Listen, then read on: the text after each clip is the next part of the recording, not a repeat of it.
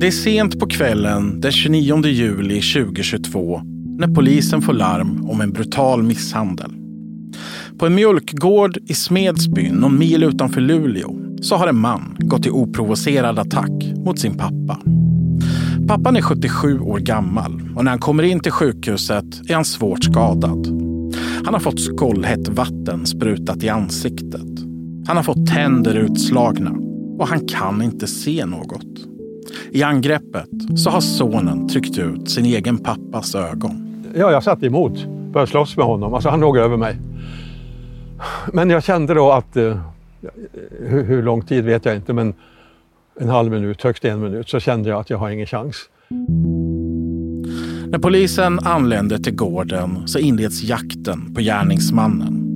Efter en stund hittar man honom när han gömmer sig under en traktorvagn. Mannen som sätts i handklovar heter Martin Johansson. Han är 50 år gammal och är tidigare dömd för ett brutalt mord med en slaktmask. Nu har han slagit till igen. I många års tid har Martin Johansson befunnit sig i gränslandet mellan rättspsyk och fängelse. Han har bedömts för sjuk för att sitta i fängelse, men för frisk för att hållas inlåst av psykiatrin.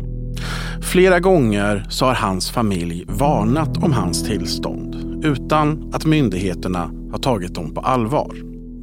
Även hans tidigare advokat Thomas Bodström säger att han har burit på en rädsla för att Martin skulle bli våldsam igen. Ja, det kändes så tungt och det kändes också väldigt jobbigt därför att det var ju det här vi var rädda för skulle hända. Du lyssnar på Krimrummet, en podd av Expressen med mig Kim Almgren.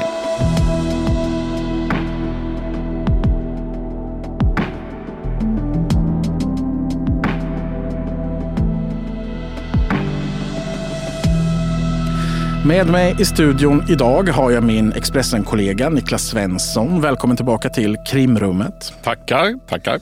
Du Niklas har djupt dykt i det här fallet som vi ska prata om idag och du har intervjuat flera av nyckelpersonerna.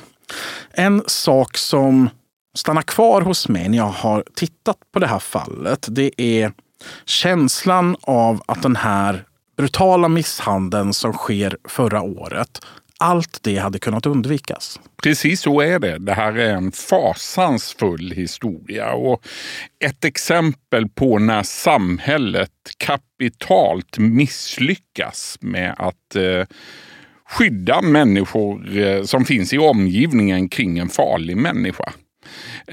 Martin i det här fallet skulle ju ha tagits om hand för många, många år sedan. För ett par årtionden sedan. Då hade inte mordet på hans flickvän inträffat och framförallt inte den fasansfulla händelsen som du refererar till.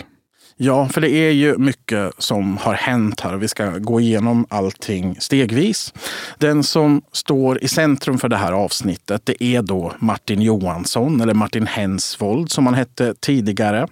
Idag är han i 50-årsåldern, men för att förstå den här historien fullt ut så behöver vi backa bandet. Jag tänker att hans liv fram till 2006, vem är Martin Johansson då? Martin Johansson är en orolig typ i skolan. Det går i och för sig hyfsat för honom på proven och han kommer oftast överens med sina lärare under grundskoletiden. Han har en del problem i de sociala kontakterna med sina klasskamrater och det där förvärras när han kommer upp i gymnasieålder. Då funkar han inte alls. Hans pappa säger att han hamnar på kant med sina gymnasiekamrater och det är nog en ganska bra beskrivning av vad som händer. Möjligen är det så att Martins föräldrar på grund av problemen med Martin i skolan fattar beslutet att köpa en gård. Man gör det 1998. Då är Martin 17 år gammal och går fortfarande i gymnasiet. Och något eller några år senare så börjar familjen på allvar märka problem med honom. Och familjen, de går och blir mjölkbönder. Ja, det är lite märkligt för att Martin kommer från en genomakademisk familj. Både mamma och pappa är välutbildade och har arbetat inom högskolan kan man säga, båda två. Pappan, han har varit professor i matematik, lärare vid Tekniska högskolan i Luleå, och han har en helt annan inriktning på hela sitt liv egentligen fram tills dess att man bestämmer sig för att köpa den här gården. Pappan säger själv när jag träffar honom att han inte hade någon erfarenhet alls av hur man driver en bondgård när han köpte bondgården. Så där slår familjen sig till ro då, ute på landet, någon mil utanför Luleå. Mm. Och Martin börjar ju arbeta på gården. I princip all ledig tid spenderar han ju på gården med djuren som finns där. Och tanken är att han så småningom ska gå i samma ledband? Ja, pappans tanke är att de behåller gården fram tills dess att Martin kan ta över den. Så att han har en tydlig plan för Martin och för gården. Men det som händer 2006 då i Martin Johanssons liv, det är då som han träffar Frida. Och de två blir ett par. Vem är hon? Ja, Frida är en ung tjej då. Martin är 13 år äldre än henne. Fridas väninnor beskriver henne som en person som är väldigt snäll, omtänksam. Hon sätter alltid andra i främre rummet. Hon vill inte själv ta så stor plats. Hon träffar Martin som är, tycker hon, en charmerande kille som uppvaktar henne med blommor och som bjuder henne på resor och hotellnätter. Och Frida har inte varit med om det tidigare, så att hon faller pladask för den här mannen som alltså är betydligt äldre än honom. Vännerna till Frida tycker att de är ett omaka par. Och så som det här förhållandet ser ut så är det som alla förhållanden väldigt bra i början, och de får barn tillsammans, men sen så börjar det gå ut för det här. Ja, det gör det. Alltså de får ju barn ganska snabbt. Redan året efter att de har träffats så kommer första barnet, och de får sen ytterligare ett barn. Problemen börjar märkas efter att de har fått det första barnet. Då börjar Frida tycka att hans personlighet förändras. Hon berättar för väninnorna att hon från och till är rädd för Martin. Och det är en upplevelse som hon delar med många andra. Bland annat de anställda på den här bondgården. Det är en ganska stor bondgård med mycket mjölkdjur, och det finns grisar på gården, och det är många som jobbar där, och de upplever alla en rädsla från och till inför Martin. Och det gör också då Frida. Han beskrivs som lite oberäknelig och aggressiv. Ja, han kan bli väldigt, väldigt förbannad, och han är ju en ganska stor person till sin kroppsbyggnad, Martin. Han upplevs som en rätt stark och en person som man lätt blir rädd för när han brusar upp. Och så småningom så går de skilda vägar, det här förhållandet tar slut, och det är inget problemfritt uppbrott. Nej, det är det inte. Frida lämnar honom. Frida vill ha barnen själv, och det blir en process kring detta som ska avgöras i domstolar där hon begär ensam vårdnad om barnen. Från och till så bor ju barnen med Martin och Martins föräldrar på gården, men Frida vill ha dem själv. Och allt det här det kulminerar den 26 augusti 2009. Det är den dagen som domen faller i vårdnadstvisten. Det hela slutar med att Frida vinner vårdnaden över barnen. Martin får umgängesrätt, men det räcker inte för honom. Och hela utfallet, eller domen, det här försätter honom i något sorts vredesmod. Samma eftermiddag, bara några timmar efter den här domen har kommit, så anlände Frida till Mjölkgården för att hämta upp sin 2-årige son. Sonen har varit på besök hos farmor och farfar, och på plats på gården då, det är även Martin som bor där i anslutning till gården. Och när han får se Frida så går han till sin bil, han hämtar en så kallad slaktmask. Det är en bultpistol som man använder för att avliva djur. Mm. Stämmer, han har den i bilen och tvekar inte. Han går och hämtar den, nästan springer fram till Frida, sätter den här bultpistolen i nacken på henne och trycker av, och Frida dör omedelbart. Och detta sker inför ögonen på barnen. Ja, åtminstone så finns de i huset. Exakt vem som ser vad när själva mordet inträffar, det är lite oklart. Men bara sekunder efteråt så ser i vart fall Martins pappa att Frida ligger död på marken utanför, och han rusar ut. Du har ju intervjuat Martins pappa Eilif, och vi kan höra hur det lät när han pratade om den här delen. Och så gick det kanske en halv minut, och Martin kommer in med barna så här och säger nu ska han aldrig mer behöva lämna dem till henne. Och då tittar jag ut genom köksfönstret och ser att hon ligger. Hon ligger död på marken här utanför. Ja. Med i köket är alltså Martins äldsta son som då är cirka 10 år. När jag har tittat ut genom fönstret så har jag ju 2 impulser. Springa ut. Den andra är att ringa 112. Det gjorde jag och sa att det har skett något förskräckligt. Ni måste komma hit. Och så rusade jag ut och såg att hon var död. Och då satt jag där hos henne. Hur var det att sitta där med Frida? Ja, så man tänker ju många tankar. Det kändes som att jag inte ville lämna henne. Så jag satt där. Det dröjde säkert en kvart till och med innan de kom. Och Martin, han grips omgående för det här mordet, och det råder inga tvivel om att det är han som har gjort det. Det går han med på själv. Mm, det gör han. Han erkänner i första förhöret. Och det här rättsfallet som då naturligtvis följer den här mordutredningen och vidare mordrättegången, det ska inte handla om vem som har gjort vad, utan det ska istället handla om huruvida det här då skedde under påverkan av en allvarlig psykisk störning. Och den som utses till Martin Johanssons advokat i det här mordfallet, det är den tidigare justitieministern Thomas Bodström.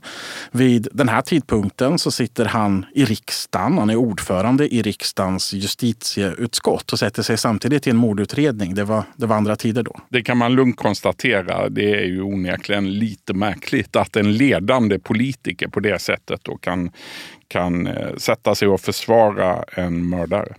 Men så sker i alla fall, och Thomas Bodströms linje i det här rättsfallet, det är att Martin borde dömas till rättspsykiatrisk vård. Och vi kan höra på hur det lät när Thomas Bodström blev intervjuad av P4 Norrbotten i juni 2010. Vi ska inte ha människor i fängelse som mår så dåligt psykiskt. Det kommer sannolikt i så fall att innebära att han kommer vara inlåst längre. Men det viktigaste är att han får den vård och att han inte riskerar att göra fler sådana här saker i framtiden. Han fick 14 år i tingsrätten i fängelse alltså. Och du menar att han kan då få sitta på rättspsyk i hur många år då? Han kan väl sitta där i praktiken hela livet, och då ska han inte komma ut om det inte är en absolut bedömning att det finns ingen risk då för fortsatt brottslighet. Det har gått 13 år sedan den där intervjun i P4 Norrbotten. Nyligen så gjorde du, Niklas, en intervju med Thomas Bodström om hur han minns tillbaka på det här gamla mordfallet. Vi lyssnar på det. Alla mål är unika, men det här stack ut på många sätt. Det var ju sån tragedi, men bara förlorare överallt. Och en alldeles för ung kvinna som dog brutalt. 2 små barn som förlorade sin mamma och i praktiken också sin pappa samtidigt faktiskt. Eftersom det var han som begick den här fruktansvärda gärningen då han dödade henne. Enligt min uppfattning helt klart under allvarlig psykisk störning. Hur var ditt första möte med Martin? Jag var försiktig, och det ska man vara när det är personer som kan ha varit psykiskt sjuka. Man pratar inte så mycket, man lyssnar mest, man försöker lyssna in. Man vill inte säga något som sticker ut, som provocerar, utan första mötena är, och det vet jag att det var också Martin, det var bara att lyssna. Men han var lugn då och berättade vad som hade hänt, ganska detaljerat, utförligt faktiskt, men också ganska känslokallt.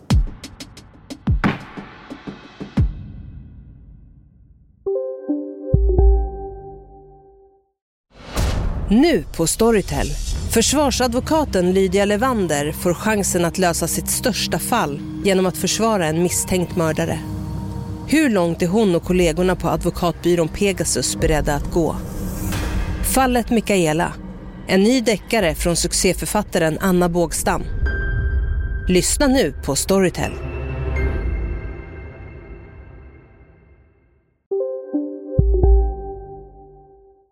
Det blev både en och två rättegångar under våren och sommaren 2010 där Martin ställdes inför rätta för mordet på Frida. Hur gick de rättegångarna? Ja, i tingsrätten, i Luleå tingsrätt, dömer man Martin till 14 års fängelse för mordet. Den domen överklagas och återigen så argumenterar Thomas Bodström, Martins advokat, för att han borde dömas till rättspsykiatrisk vård.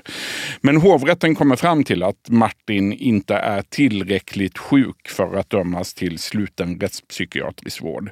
Men man sänker ändå straffet för honom, alltså från 14 års fängelse till 12 års fängelse. Och man gör det med motiveringen att Martin ändå är sjuk. Så att när man tittar på de här domarna i efterhand så blir man ju lite konfunderad och förstår inte riktigt hur domstolarna resonerade på den tiden. Och 12 års fängelse för det här brutala mordet, det är ett straff som många reagerar på som tamt i sammanhanget. En av de personerna, det är åklagare Jonas Fjällström, som ska komma att spela en viktig roll senare i den här historien. Du, Niklas, har intervjuat Jonas Fjällström, och då sa han så här om straffet i mordrättegången. Han sköt sin ex-flickvän i huvudet med en slaktmask framför de gemensamma barnen. Visserligen var det andra tider då, men att det endast gav honom 12 år. Det är ju faktiskt, för en utomstående, helt obegripligt. Även med vad som gällde på den tiden så kan jag tycka att det var ganska uppenbart att det fanns två alternativ, rättspsykiatrisk vård eller livstidsfängelse, alltså fängelse på livstid. Och med facit i hand så var det kanske uppenbart att man skulle ha haft rättspsykiatrisk vård. Exakt. Och det här med rättspsykiatrisk vård, det finns det fler som stämmer in i. Advokaten Thomas Bodström håller fast vid samma åsikt som han hade för 13 år sedan, att Martin Johansson borde ha dömts till rättspsykiatrisk vård. Bodström menar att det kan finnas en syn hos åklagare om att den misstänkt inte straffas tillräckligt hårt om rättspsykiatrisk vård döms ut. Åklagaren var ju väldigt, väldigt mån om att det skulle bli fängelse. Jag försökte prata med åklagaren och sa så här, är det inte bättre? Det är ju till och med så att för Martin anhörig för alla så är det väl ändå bättre att han får vård. Och då vet vi ju att när han släpps ut så är han frisk. Men tyvärr är det så att åklagare är rädda för att personer ska släppas ut tidigare. Att de ska liksom bli friska, helt friska. Det är inte så vanligt som många tror. Men det är det som de är rädda för. Och då argumenterar de ofta för fängelse. Och det tycker jag är fel. Därför att jag tycker att man ska tänka på de konsekvenser som det här innebär. Inte en eventuell prestigevinst för att man tycker att fängelse är liksom lite hårdare. Att man har vunnit och så vidare. Här handlade det om att ge den bästa påföljden utifrån Martin men också för hans omgivning. Martin Johansson dömdes alltså till 12 års fängelse, men han hann inte avtjäna särskilt mycket av det där straffet innan kriminalvården förstod att situationen var ohållbar. Nej, han hamnade ju på riksanstalten Kumla för att få en placering någon annanstans. Men psykologerna som man träffar på Kumla konstaterar ganska omgående att Martin är ju alldeles för sjuk för att vara inom kriminalvården. Han kan inte vara kvar där. Så att kriminalvården fattar på eget initiativ beslut om att flytta Martin till rättspsykiatrin. Och då hamnar han på den rättspsykiatriska kliniken i Öjebyn utanför Piteå. Vad är det för ställe? Ja, jag har besökt det här stället. Det är en plats där man förvarar många svårt sjuka människor. De sitter instängda, inlåsta dygnet runt bakom höga murar och staket. Övervakas med kameror och det är galler för fönstren. Och det kan ju låta som fängelseliknande, men vården där är ju inte kriminalvård om man säger så, utan det är rättspsykiatrisk vård som bedrivs här. Ja, men precis. Och Martin, han får ju vård under de här åren, men han blir inte så värst mycket bättre. Han mår dåligt under hela tiden som han sitter där i Öjebyn. Vi kan lyssna på vad Martins pappa själv säger om sonens psykiska ohälsa. Ungefär år 2000 blev han ju extremt sjuk i depression. Och när jag då säger depression, då tänker ju ni som inte har sett en riktig depression på att bli ledsen när någon nära anhörig dör eller när, i samband med skilsmässa. Men det är inte depression i den här manodepressiva och psykotiska meningen. Martin fick en djup depression och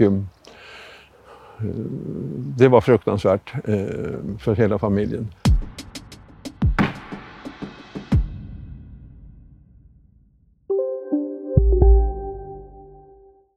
Vi är specialister på det vi gör, precis som du. Därför försäkrar vi på Svedea bara småföretag, som ditt. För oss är små företag alltid större än stora. Och vår företagsförsäkring anpassar sig helt efter firmans förutsättningar. Gå in på svedea.se/företag och jämför själv. Svedea. Hej, Ulf Kristersson här. På många sätt är det en mörk tid vi lever i. Men nu tar vi ett stort steg för att göra Sverige till en tryggare och säkrare plats. Sverige är nu medlem i NATO. En för alla, alla för en. Och i och med att Martin flyttas från kriminalvården till rättspsykiatrin så blir straffet lite märkligt i den här historien. För det är så att på rättspsyk så sitter man vanligtvis till dess att man bedöms frisk nog att släppas ut. Men i det här fallet så är Martin Johansson dömd till 12 års fängelse, vilket i praktiken innebär 8 år som fängslad innan man blir villkorligt frigiven. Och den här praxisen, trots att han då har liksom flyttats till rättspsyk, så väljer man att följa strafflängden trots att alla varningslampor lyser rött. Mm. Så är det. Den 28 augusti 2017 då har Martin avtjänat 8 år och släpps ut. Han får flytta hem igen till gården trots att föräldrarna omgående larmar om att vår son är ju fortfarande sjuk. Han kan inte bo här. Och på bara några månader så förvärras hans sjukdomstillstånd ordentligt. Och det slutar med att föräldrarna förra årsskiftet kör Martin tillbaka till rättspsykiatrin. Föräldrarna är desperata och vill ha hjälp. Och då släpps Martin in på den rättspsykiatriska kliniken igen och får vara där under en tid.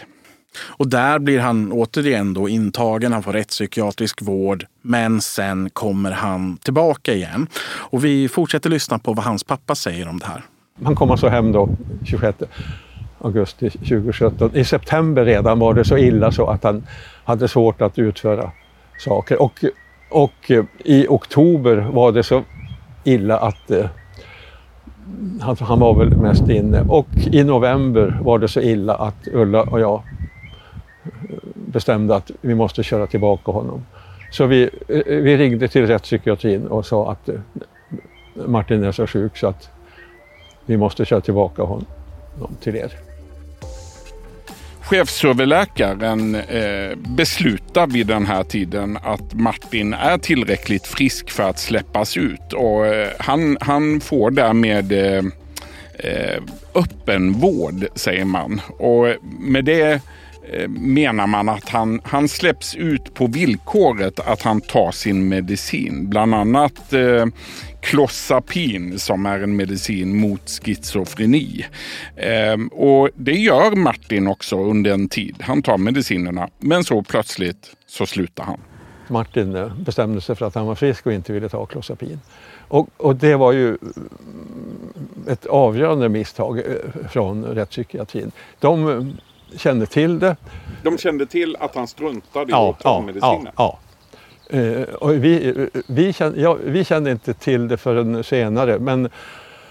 Men vintern 2020, första dagarna i mars, jag kommer så väl ihåg det. Jag var i Stockholm då. Då ringde min fru till mig och sa: Eilif, du måste komma. Nu har Martin blivit riktigt sjuk igen. Och då... Så att, alltså från vinter 2020 kan man säga att han gick in i det här tillståndet av farlighet och dold aggressivitet som vi som kände honom dock såg lätt. Och den här aggressiva och oberäkneliga sidan, det är som att Martin beskrivs som en tickande bomb nästan av de som känner honom bäst. Mm. Han är obehaglig, han uppträder på ett obehagligt sätt på gården och människor är livrädda för honom. Pappan berättar att på nätterna så låser han och hustrun dörren. Martin bor i ett hus 100 meter från huset där föräldrarna bor, men på samma gård. Men på nätterna låser de dörren för de är rädda för sonen. De vet inte vad han ska ta sig för om han kommer in i huset på natten när de ligger och sover. Och det är en helt vanlig kväll redan den 29 juli 2022 som den här tickande bomben då exploderar på mjölkgården utanför Luleå. Martin Johansson gör sig skyldig till ett nytt oprovocerat och brutalt våldsdåd. Den här gången så är det inte hans sambo som våldet riktas mot, utan det riktas istället mot hans pappa. Hans pappa har precis tagit hand om kalvarna, är på väg in i mjölkrummet när han hör sin hund Olga skälla. Då hörde jag hur Olga, min hund, skrek. Och då frågade, jag hade parkerat bilen precis här vid mjölkrummet. Jag frågade Martin, vad hände? Vad var det med Olga? Då sa han att han hade sparkat henne och stängt in henne i bilen. Jag inser nu att jag borde förstått att nu är det fara på färden. För att det var inte normalt att det... Men alltså i sitt aggressiva, maniska tillstånd, då gör han sånt här. Det är i det här skedet som Martin Johansson istället ger sig på sin pappa. Och då kände jag hur jag fick koka ett vatten på. Men då hade Martin tagit den här varmvattenslaggen och spolat på ryggen på mig. Det gick bara en halv sekund så såg jag att Martin höll i slangen. Så det var han som stod och spolade hetvatten på mig. Då rusade jag in i den här trånga lokalen för att komma undan varmvattnet. Jag förstod ju inte vad som skulle hända. Men Martin sprang efter mig. Slangen var kort. Så jag skulle tro efter 5 meter så var han i kapp med. Det kokheta vattnet är brutalt våld i sig. Men det är i nästa steg som Martin Johanssons pappa på riktigt börjar frukta för sitt liv. Han kom ifrån min ryggsida och han kastade sig över mig så att jag for i golvet och dunkade i mig huvud och annat. Och då insåg jag att han tänkte döda mig. Ja, jag satt emot. Började slåss med honom. Alltså han låg över mig. Men jag kände då att... Hur lång tid vet jag inte, men en halv minut, högst 1 minut, så kände jag att jag har ingen chans. Sen kände jag för övrigt att hans händer var inne i ögonen på mig. Men det var ju som en del av slagsmålet. Att och jag kände in i munnen och han tryckte ut något händer. Och jag uppfattade inte det som annat än en del av slagsmålet. I förhör får Martin senare frågor om hur han upplever det här förloppet. Även om han är fåordig så lämnar han en redogörelse för vad som har hänt. Låg du på honom? Nej, jag kommer ihåg att jag grävde ögonen. Exakt hur vi låg kommer inte. Vad hände då när du grävde honom i ögonen? Jag kan ju inte säga 100% säkert, men jag är ganska säker att jag minns att ett öga kanske flög ut, men jag är inte 100% säker. Men Mest roligt. Varför just ögonen? För att jag ville göra honom illa. När Martins pappa förstår att han inte har någon chans så vidtar han en sista desperat åtgärd. Men då tog jag beslutet att jag klarar inte det här. Jag låtsas vara död. Sen då säckade jag ihop sådär. Låtsas vara död. Och då gick han iväg. Martins pappa körs till sjukhus och han själv grips när han gömmer sig under en traktorvagn på gården. Pappan utsätts för väldigt grovt våld här. Vad är det han får för skador? Ja, han förlorar några tänder. Han har rivmärken överallt. Men det viktigaste, han har förlorat synen. Det vet han initialt inte själv. Han tror att han fortfarande kan se, men att han bara har fått smällar på ögonen som gör att det är svart. När han hamnar på Luleå Lasarett så förstår han ganska snabbt att läget är allvarligt, för de vill flyga honom med helikopter ner till universitetssjukhuset. Och det är först när han kommer till Umeå som han förstår att han har blivit av med synen. Han vet inte heller då att han har förlorat båda sina ögon, att de är borta. Väldigt svårt att sätta sig in i den situationen. När man lyssnar på det utifrån, att de här ögonen, de saknas, och att han har svårt att inse det. Det är så svårt att sätta sig in i den situationen. Han säger ju själv att man tror att det ska göra så fruktansvärt ont när någon drar ut ögonen på en, men han kände själv ingenting. Adrenalinet var så starkt. Precis, det hände saker i kroppen, säger Martins pappa. Du var ju och träffade och intervjuade pappan vid hans hem på Mjölkgården ungefär ett år efter det här angreppet. Hur var den intervjun? Ja, men det var en ganska svår intervju att göra. För det första, jag har aldrig tidigare gjort en längre intervju med någon som är blind. I det här fallet så är det dessutom en djupt personlig händelse, en traumatisk och svår händelse för Martins pappa att tala om. Ja, men det var en svår intervju att göra. Vi satt utanför gården och jag insåg ju när vi satte oss på bänken som stod uppställd utanför huset där Martins pappa bor, att vi satt 2 meter ifrån platsen där Martin mördade Frida mer än 10 år tidigare.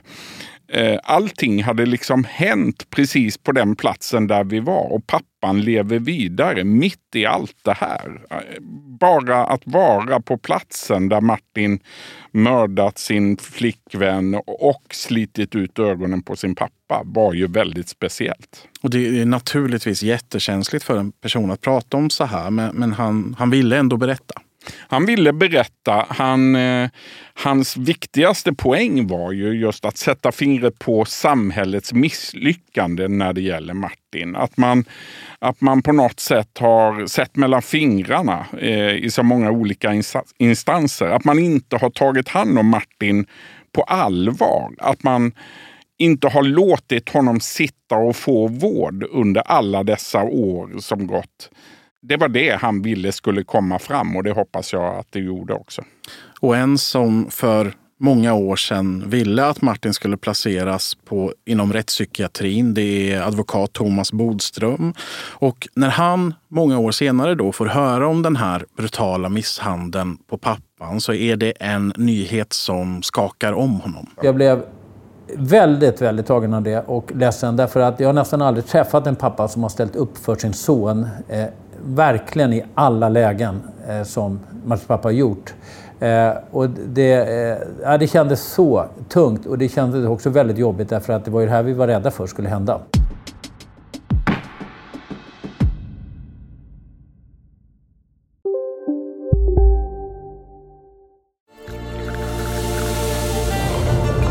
Välkommen till McCafé på utvalda McDonalds-restauranger med barista-kaffe till rimligt pris. Vad sägs om en latte eller cappuccino för bara 35 kronor? Alltid gjorda av våra utbildade baristor.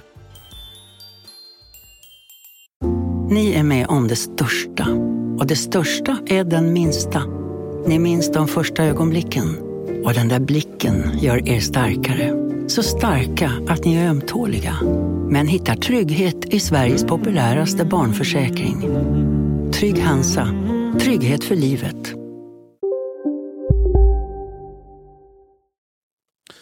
I slutet av 2022 så åtalas Martin för synnerligen grov misshandel för det våld som han har utövat mot sin pappa. Även den här gången så är det ingen tveksamhet kring vad det är som har hänt, utan det blir återigen en fråga om vilken påföljd som ska dömas ut. Ja, Martin erkänner i första förhöret och det råder ju ingen som helst tvekan om att det är han som är gärningsmannen. Men den här gången vill verkligen Martin inte dömas till rättspsykiatrisk vård. Han förstår att det kan innebära att han aldrig kommer att släppas ut den här gången. Så att han argumenterar för fängelse. Han vill ha fängelse. Han vill ha ett tidsbestämt fängelsestraff. Och det är i det här skedet, i det här rättsfallet, som Jonas Fjällström kommer in i bilden. Det är åklagaren som vi hörde tidigare i avsnittet. Vi kan lyssna på honom. För han var ju väldigt förnärmad, eller snarare rädd skulle jag säga, för att dömas till rättspsykiatrisk vård. Ja, min bestämda uppfattning är att han var nog av uppfattning att får han rättspsykiatrisk vård så blir han aldrig utsläppt igen.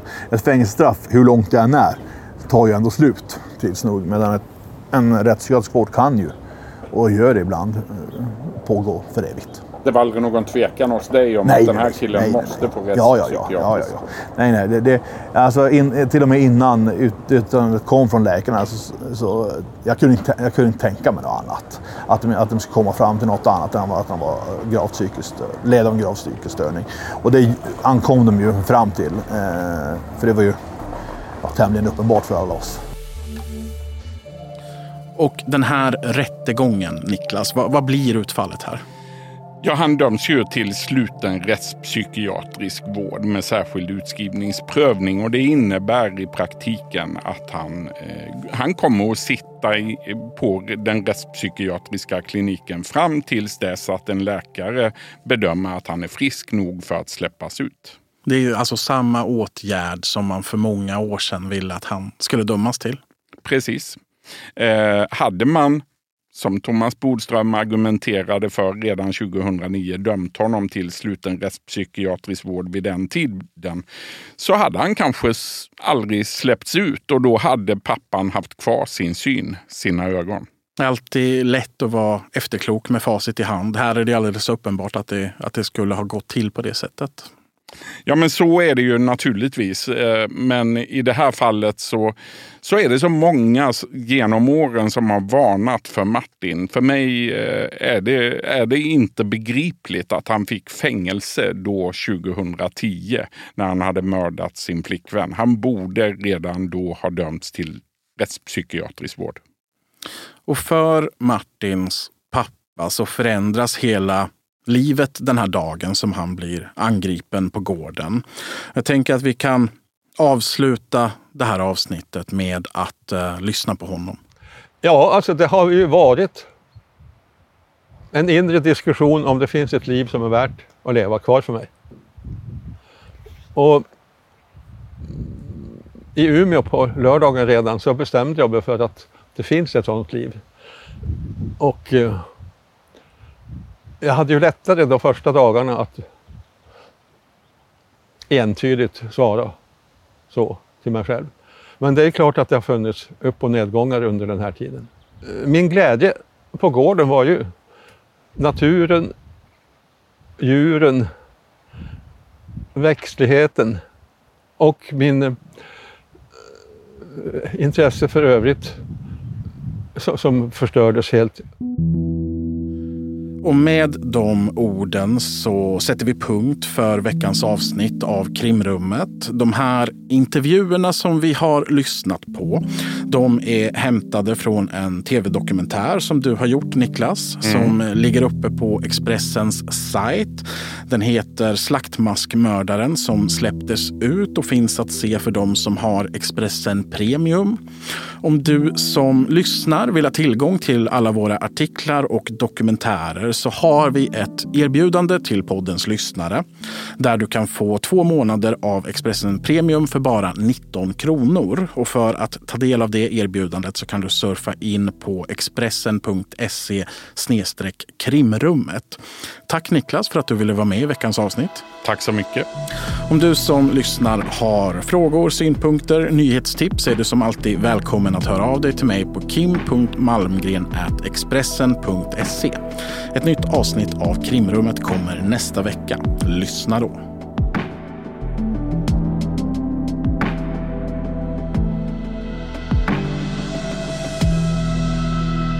Du har lyssnat på en podd från Expressen. Ansvarig utgivare är Claes Granström.